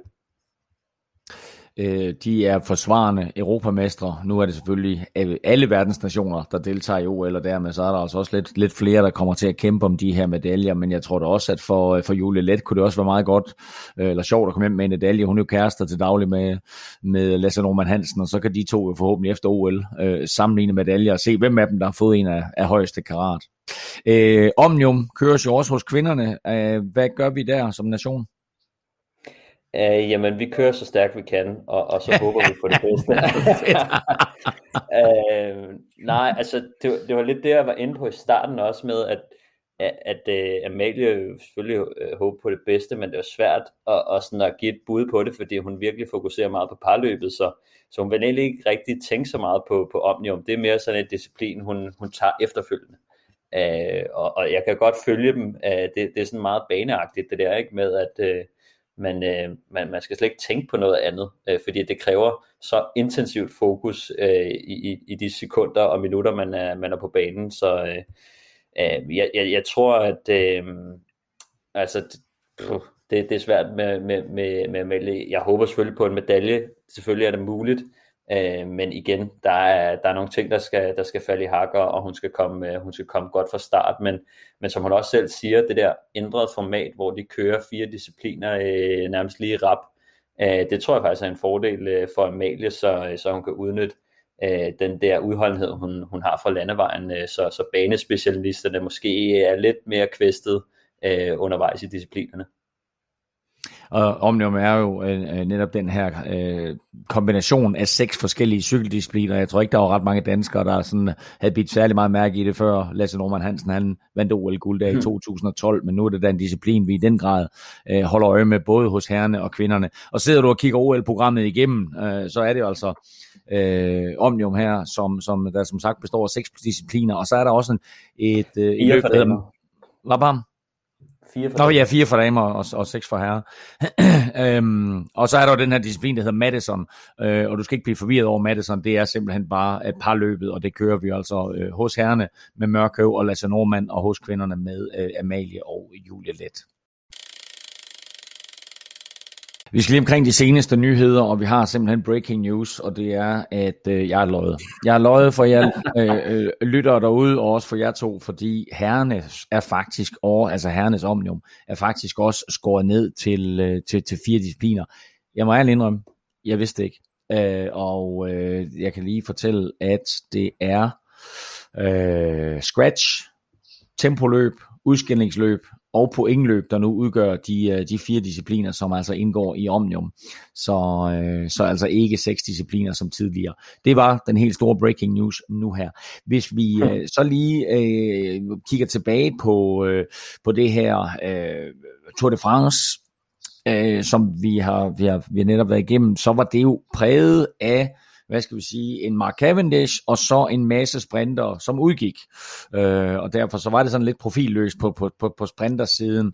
Men nu har to gamle kendinge, og hvad skal vi kalde dem, ikke udpræget bedste venner, hver vundet en spurt efter næsten et års pause, Kim. Ja, det var de, øh, de to kampagner, kan man vel næsten kalde dem, for, fra, fra Polen rundt, hvor der skete det her forfærdelige styrt sidste år med, med Fabio Jacobsen, der, der nærmest var døden nær og, øh, og Dylan Kronevæggen, som, øh, som i hvert fald fik, fik skylden for det, og, øh, og også røg ud i noget karantæne efterfølgende, og nu er de så begge to kommet tilbage, den ene efter karantæne, og den anden efter at være blevet, blevet lappet sammen, og, øh, og så tog de hver deres etape, Dylan Kronevæggen den første etape, og Fabio Jacobsen den anden etape, i, øh, i Vallonien rundt, der bliver kørt i de her dage. Og det, og, og det er egentlig lidt, lidt interessant, at, at de kører cykelløb igen, de to, imod hinanden. Ja, det gjorde de jo også i, var det i Giroen, tror jeg det var, hvor, de, hvor Fabio så ikke spurtede, men uh, Dylan... Tyrkiet. Var det der? Ja. Nej, det var Tyrkiet, okay. Øhm, men i dag, der er tredje etape så kørt, og øh, der fik vi en ny øh, mand i føretrøjen, og det var øh, 20-årige Quinn Simmons, som vi har snakket om et par gange før. Øh, kæmpe stortalent, øh, junior verdensmester for 2019. Øh, også et problembarn, der var ude med lidt sådan halv, øh, var det sådan noget halvracistisk, Trump-agtigt øh, noget. Han har været, har, har været lidt ude med på sociale medier, og det blev lukket ned og så videre. Sådan var der nogen, der tolkede det i hvert fald, ikke? Jo. Øh, det mente de jo ikke selv helt. Nej, men alligevel så, så gav de ham jo også lidt, øh, lidt ro på, kan man sige, internt hos Trek. Øh, det er faktisk hans første professionelle sejr. Og øh, oh, wow. det er formentlig ikke den sidste. Nej, nej, altså han er, han er, han er længe været betegnet som et, som et kæmpe talent, og så fik han lige den her, øh, det her slag i panden på, på grund af det der tweet der. Men ja. uh, spændende at se, hvordan han, han udvikler sig i hvert fald. Ja, han er meget, meget, meget, meget spændende rytter. En af de mest spændende rytter i feltet, altså kun 20 år gammel.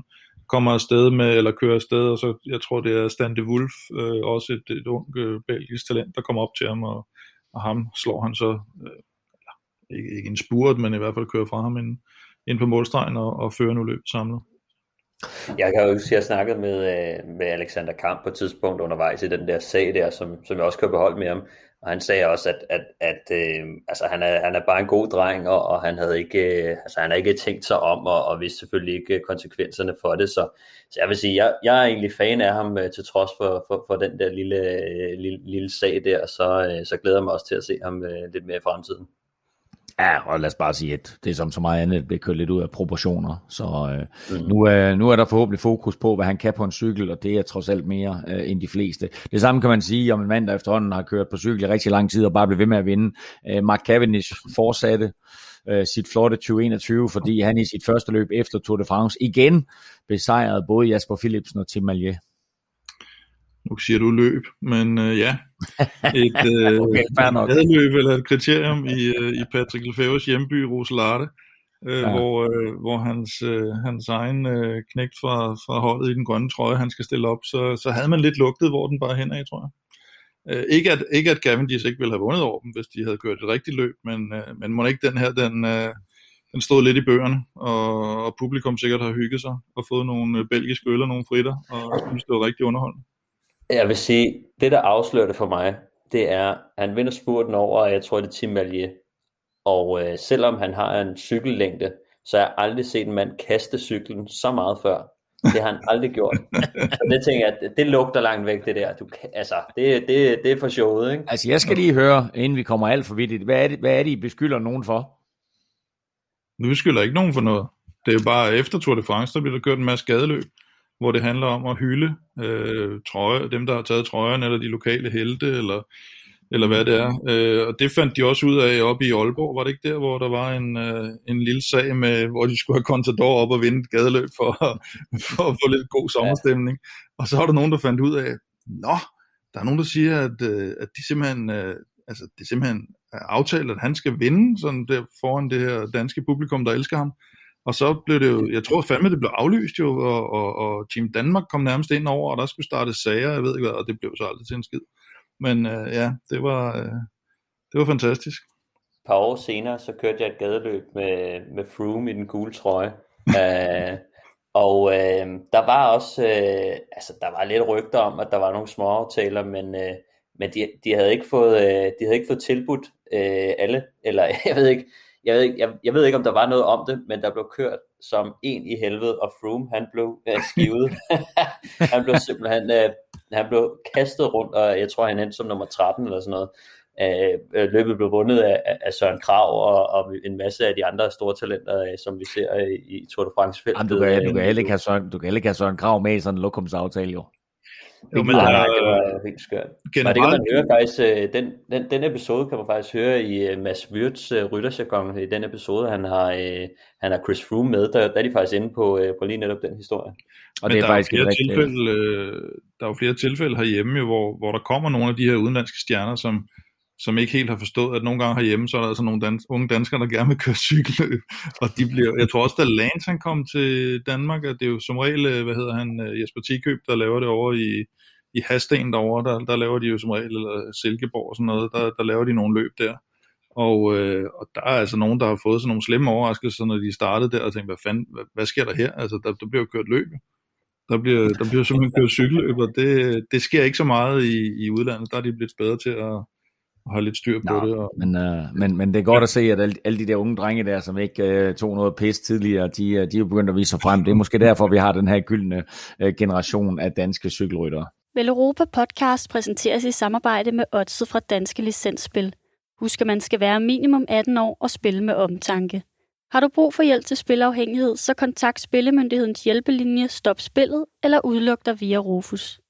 Som nævnt, så er det altså lørdag, at herrenes linjeløb køres. Det er sådan en af de aller øh, første store events øh, hvert år ved et OL, og øh, der var jo også det her øh, indover, om man kunne skubbe herrenes øh, linjeløb til den anden lørdag ved OL, og så få det til at passe bedre sammen med øh, Tour de France, men øh, der valgte man altså i stedet for at øh, øh, skubbe Tour de France en uge øh, tidligere ind i kalenderen, og det er også derfor, at vi altså havde det her, den her tidlige udgave af Tour de France, og dermed får herrenes linjeløb, som det er traditionen øh, på den første lørdag ved OL. Vi har allerede nogle øh, spiltips på banen, både til, øh, til, til herrenes linjeløb, men også til øh, kvindernes enkeltstarter, til herrenes enkeltstarter lidt mere, men, men vi har faktisk fundet et par yderligere spiltip øh, til dig, som kommer her bragt i samarbejde med, med Danske Spil. Jeg kan lige nævne, at øh, i sidste uge, der var vel Europas vinder, det var, at øh, Chloe Dijkert vinder OL enkeltstarten for kvinder, den fik man til odds 1,55 øh, Stefans staltip var, at vi ikke får nogen danskere i top 10 øh, hos herrene øh, i, i linjeløbet. Det gav faktisk kun odds 1,33, øh, og så altså Plæsners podie, øh, det var øh, Bauke Mollema i top 3 til odds 10. Og så havde vi jo faktisk et Claus' kub, der hedder Kasper Askren i top 3 til enkeltstarten. Den fik man til 9,5. Man kan stadigvæk nå at spille den, men den er faktisk faldet til odds 8. Men øh, vi skal have tre spiltip mere på banen, og øh, Kim eller Stefan, I bestemmer selv, hvem der tager den, men vi skal have vel Europas vinder. Den tager du, Stefan. Jamen, øh, ja, um, vi har kigget lidt på øh, en, en, en landevejs øh, mountainbike crossrytter, som hedder Matthew van der Poel. Okay, er han god? Um, um, ja, han kan godt være lidt, no, nogle gange.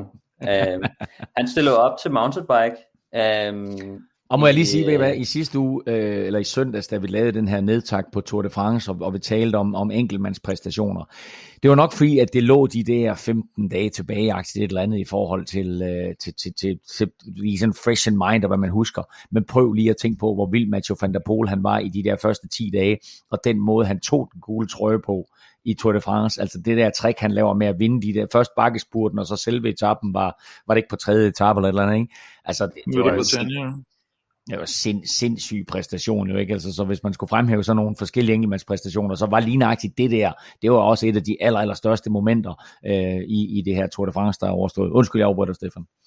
Ja, nej, det var, jeg er helt enig. Øh, det var måske den, øh, en af de, den, den største præstation faktisk øh, i løbet af Tour de France.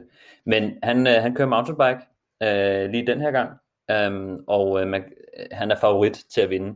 Øh, og jeg synes, at øh, med den styrke, han har vist, og, og den øh, teknik, han har fra, fra cross, og øh, den, den tror jeg godt, han kan tage med over på, øh, på mountainbike. Øh, han giver odds 2 for at vinde, øh, og den, øh, den, den tror jeg faktisk, jeg kommer til at spille. Jeg synes, det er, en, det er et meget pænt odds. Øh, det er selvfølgelig en, en, en, en ret teknisk rute, som kommer til at udfordre ham lidt, men styrkemæssigt, så tror jeg ikke, der kan være nogen tvivl om, at han er den, han er den stærkeste. Og hvad med, øh, hvad med, hvad med cockpit, hvad giver han? Uh, jamen han giver vel, uh, det, det har faktisk ikke lige, uh, det har ikke lige ved hånden, ah, men uh, han, er, han er anden største favorit til, til løbet, så det, det er to landvejsryttere stort set, der er, man kan, er om man kan få et spiltip, der hedder, at de to de ender øh, et og to. Det kunne være, at vi lige kunne nå at bede øh, danske spillere måske at, at komme med det, inden, uh, inden det her mountainbike-løb, det skal køres. Men altså stor favorit, Mathieu van der Poel uh, til odds 2, uh, og så kan man måske også få lavet et spiltip på, om han så peger uh, op mod uh, bedstefar i himlen, når han krydser stregen som nummer et. uh, vi skal have Stefan Staltip på banen. Ja, og øh, der har jeg faktisk kigget på noget kvindecykling, fordi det, det, det er der, jeg finder det absolut bedste tip øh, over okay. hele linjen. Øhm, Demi Follering har været øh, måske den bedste rytter i, i år, øh, synes jeg. Øh, hun har øh, hun har vundet Liège Bastogne Liège, hun har vundet La Course, øh, altså det her kvindernes Tour de France i år, og øh, er lige blevet nummer tre i øh, kvindernes øh, Giro d'Italia. Og vi har set, at Anna van der Breggen har kørt for Demi Follering, hvilket jeg også synes er, er sådan en, en ret stor ting. Øhm, hun, Øh, det med Follering i top 3 i landevejsløbet, det giver odds 2,5. Og øh, det synes jeg faktisk er, at, at rasende godt øh, odds for, øh, for, for, for sådan en som hende. Hun har jo både vist, at hun kan køre opad med de bedste, hvilket siger lidt, øh, vinder La Course og træer i, i Giroen. Og så har vi jo set, at hvis det går ind og bliver en spurt, øh, så kan Anna van der Breggen køre hende frem til, til, til en sejr, fordi at Måske fordi de vurderer, at hun faktisk er den hurtigste. Det er i hvert fald sådan, jeg har, øh, jeg har tolket det, når jeg, når jeg har set cykelløbene. Så hende i top 3 og 2,5, det er, det er nok mit, øh, mit mest sikre øh, bet. I hvert fald øh, kamp om, hvad for en hollænder, der skal øh, øverst på podiet, men øh, lidt interessant at se, om vi faktisk får tre hollænder øverst på podiet, så er der i hvert fald en chance for, mm. at, at Demi Follering, hun er, hun er blandt de tre.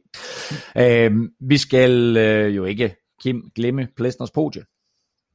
Nej, jeg skal også lige rette dig lidt, fordi uh, Bauge i top 3 til odds 10, det er faktisk den, jeg har den her gang. Det var fordi, det, Nå, det stod lidt anderledes i Manus, og som, uh, som Ron Burgundy, så, så følger du jo Manus slavisk, ved vi. Præcis. Ej, undskyld. Øh. Den, den, den, den, vi har i forvejen, som vi lancerede i sidste uge, det var, at Primus Roglic vinder en medalje ved OL. Og der har man altså to skud i bøssen, nemlig både uh, enkeltstarten og linjeløbet. Og det yes. var til odds 1, det var til odds 1,5. Godt. Nu, så får du lov til at tage den.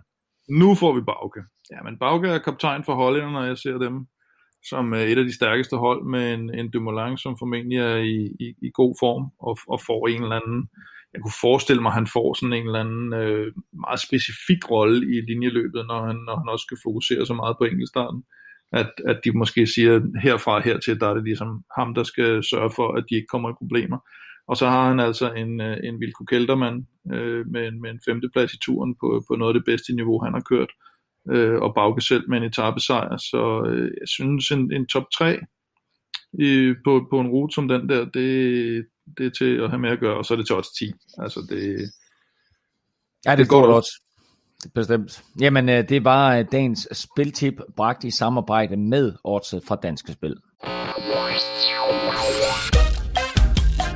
Man får ikke en OL-medalje for at vinde i quizzen, men man vinder noget, der er langt større, nemlig æren. Og øh, her på tærsklen til OL, der skal vi jo have fundet ud af, hvem der er den sande mester. I hvert fald i den her udgave af Velropa Podcast. Spørgsmålet til jer to var, hvilken rytter, hvilken cykelrytter har vundet flest medaljer i OL-sammenhæng. Og øh, det er dig, der har serveretten, Kim, så du får lov at skyde først, eller give første svarmulighed til Stefan. Ej, jeg tager den selv. Det må jeg have. Det er jo ikke et, øh, et over under tal spørgsmål i dag. Hvad hedder oh. det? Øh, hvad hedder det? Øh, jamen, jeg havde et navn, der sådan poppede op, og det er Chris Hoy. Chris Hoy? Ja. Ja, okay. Jamen, det er et fremragende bud. Hvem, hvem er Chris Hoy? Kan du, kan du fortælle om det? Det er en øh, britisk banerytter, som øh, jeg synes har gjort det godt ved OL. At det har jeg ja. hørt om.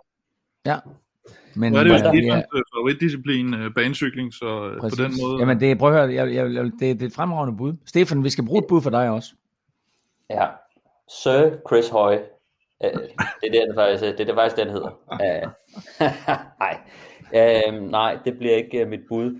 Og uh, jeg, jeg ændrer mit bud uh, lige nu faktisk, for det var lige, uh, jeg nu lige kommet i tanke om, mit, mit oprindelige bud ville have været øh, Kristen Armstrong, som har vundet øh, øh, kvindernes øh, OL-enkelstart tre gange, gange i streg. Øhm, men, men må ikke, at øh, der er en banerytter, der har, der har taget nogle flere, øh, fordi der er flere discipliner at gå efter. Jeg siger øh, et Clancy. Åh, oh, det var det, han hed. Jamen, det var, det var ham, jeg ikke kunne huske. um, jeg ved ikke helt, hvordan jeg kommer videre på det her, fordi øh, jeg vil egentlig gerne give jer et ekstra bud hver. Det er ikke korrekt. Nogle af, nogle jeg, af har et, jeg har et navn mere, hvis det er. Ja, Øhm, men det er også det er fordi, nu har I talt jer selv lidt varme, og derfor så, øh, så tænker jeg, at øh, dagens quiz stopper her, men du må gerne komme. Ja, det, det, det er op til dig, Stefan. Skal jeg, altså, I får et bud med hver, hvis du vil. Mm, nej. Så er det hardball for nu af. Hold nu kæft, mand. Nej, okay, lad os, lad, os, lad os bare få den. Lad os, Men det er ikke, lad os- det er ikke fedt. rigtigt, det jeg har. Fedt, okay. Men- vi, men, I får et bud med hver. ingen Kom så. ledetråd. Nej, nej, jeg, det, det er slet ikke rigtigt. Øh, Gianni Longo. What? Øh, ja. Er også, er også et, et, et, ikke, ikke et særligt godt bud. Øhm, godt. Stefan? Mm. Øhm, jamen, jeg er faktisk, jeg har ikke rigtig flere bud. Øhm, det, det må jeg indrømme. Øhm, Du, får lov, Nej. du har et gratis bud, så du kan skyde på et eller andet. øhm, Amalie Didriksen. Ja, okay. Det var, det var, det var, det var ikke et specielt godt bud. Æh, prøv at høre. Jeg, jeg troede faktisk, du havde den, Stefan, fordi du sagde Sir Chris Hoy. Det Ja, er Sir, Sir Wiggins. Bradley. Sir Bradley Nej, Wiggins. Ah, okay. Bradley Wiggins har jeg sad 8, og Chris. Chris Hoy har 7. Oh. Så det er faktisk tre britter, der ligger øverst. Uh, de der tre, eller de der, hvad skal vi kalde dem, uh, banerytter uh, derinde. Bradley Wiggins etter med 8, og så Chris Hoy og Jason Kenny begge to med 7. Uh, grunden Så til, det var at, tættest, øh, det var tættest men- på men- hvis du det. Ja, men jeg vil lige sige, Øh, både Chris Hoy og Jason Kenny har seks guldmedaljer. Er det. Wiggins har kun fem, men han har så en sølv og så to bronze ved siden af. Så han kommer altså Nej. op øh, på 8. Så øh, I, var, I var skarpe, I var tæt på, men øh, der blev altså ikke ændret i, i Hvor stillingen. meget og havde, dermed- hvor meget havde Ed Clancy? Øh, jeg kan faktisk ikke se det. Så øh, han, var ikke, øh, han er ikke oppe på 6 i hvert fald. Øh, listen her går til og med 6. Ja, det var et sløjt bud. Øh, ja, desværre. Så altså øh, ingen vinder øh, i, i dagens quiz, så vi fandt øh, ikke en, en medalje, øh, vi skulle uddele her kort før OL, og dermed altså stadigvæk 23-22 til Stefan. Kim, du har til gengæld stadigvæk øh, serveretten. Vi holder en lille pause med Velropa podcast, der går faktisk halvanden uge, inden vi er i dine ører igen. Næste mandag kommer vi tilbage, og det gør vi altså, når vi kender resultaterne af alle de udendørs cykeldiscipliner, og så for alvor kan begynde at kigge frem mod øh, de danske medaljehåb på bane. Indtil da kan du følge Kim og Velropa på Facebook, Twitter og Instagram. Det sker på Snablag Velropa. Stefan finder du på Twitter på Snablag Stefan Djurhus, og undertegnet finder du på Twitter, Insta og Face på Snablag NF Elming. Og husk igen, altså kan du bare ikke få nok af Jonas Vingegaard, eller undrer du dig stadigvæk over, hvor den der danske komet lige pludselig kom fra, så lyt til vores episode 141 og 147 fra i år, hvor vi havde interview med den danske turtor. Tak for nu. Tak fordi du lyttede med. Tak til dig, der støtter på tier.dk og naturligvis vores partner, Odds fra Danske Spil. Støt dem, de støtter os. God dag. Tokyo.